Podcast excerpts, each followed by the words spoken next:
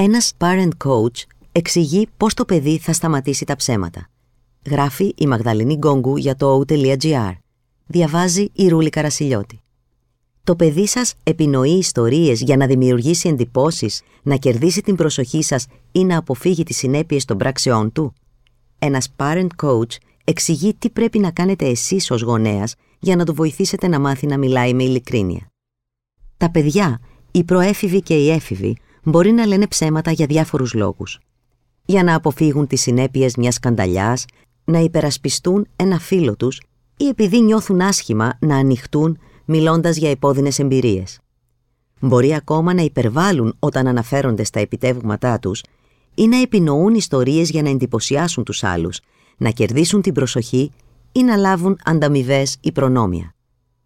Ποια πρέπει να είναι η αντίδραση του γονέα σε τέτοιες συμπεριφορές; Πώς πρέπει να αντιμετωπίσει τέτοιου είδους ψέματα και πώς να διασφαλίσει ότι το παιδί του θα σταματήσει αυτή τη συνήθεια; Αρχικά, οι γονείς δεν θα πρέπει να παίρνουν προσωπικά τα ψέματα των παιδιών τους, ούτε να υιοθετούν το ρόλο του πληγωμένου γονέα, συμβουλεύει μεταξύ άλλων ο Dr. Jeffrey Bernstein, parent coach και ψυχολόγος, σε διαδικτυακό του άρθρο.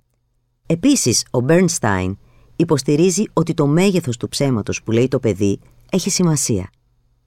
Είναι σημαντικό να γνωρίζετε τη διαφορά μεταξύ των ψεμάτων που καλύπτουν επικίνδυνες συμπεριφορές, συμπεριλαμβανομένης της χρήσης ναρκωτικών, σε αντίθεση με μικρότερα καθημερινά ψέματα.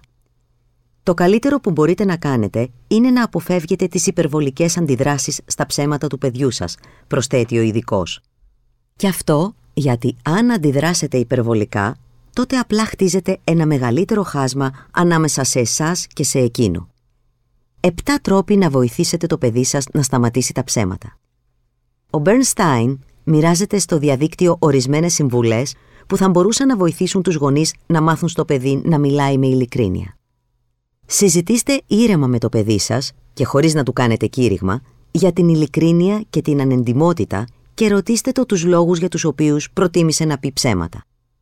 Μην είστε επικριτικοί, γιατί μια τέτοια συμπεριφορά μπορεί να έχει τα αντίθετα αποτελέσματα, οδηγώντας το παιδί, ιδιαίτερα όσα είναι στην προεφηβεία και την εφηβεία, στην υιοθέτηση του «Βλέπεις, δεν μπορώ να πω τίποτα στους γονείς μου».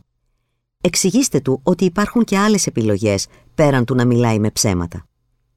Σκεφτείτε τον εαυτό σας ως κάποιον που πρέπει να δείξει στο παιδί πώς να διαχειρίζεται αποτελεσματικά και να ανταποκρίνεται σε μια συναισθηματική εμπειρία και όχι ως το αφεντικό που θέλει να επιβληθεί. Εξηγήστε του ότι το να λέμε την αλήθεια μερικές φορές μπορεί να είναι τρομακτικό και όλοι μας κάποια στιγμή στη ζωή μας έχουμε φοβηθεί να ομολογήσουμε την αλήθεια. Αλλά αυτά τα συναισθήματα είναι φυσιολογικά. Μοιραστείτε μαζί του πώς η ηρεμία και η επίλυση προβλημάτων είναι τα κλειδιά για μια επιτυχημένη ζωή. Μιλήστε του για το πώς τα ψέματα μπορούν να δώσουν μόνο μια ψευδέστηση ηρεμίας, ενώ μακροπρόθεσμα δημιουργούν απλώς άγχος και συναισθηματικό χάος.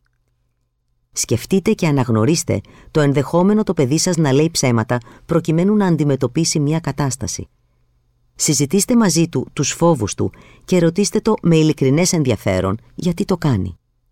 Τέλος, θυμηθείτε πάνω απ' όλα να βοηθήσετε το παιδί σας να καταλάβει την αξία του.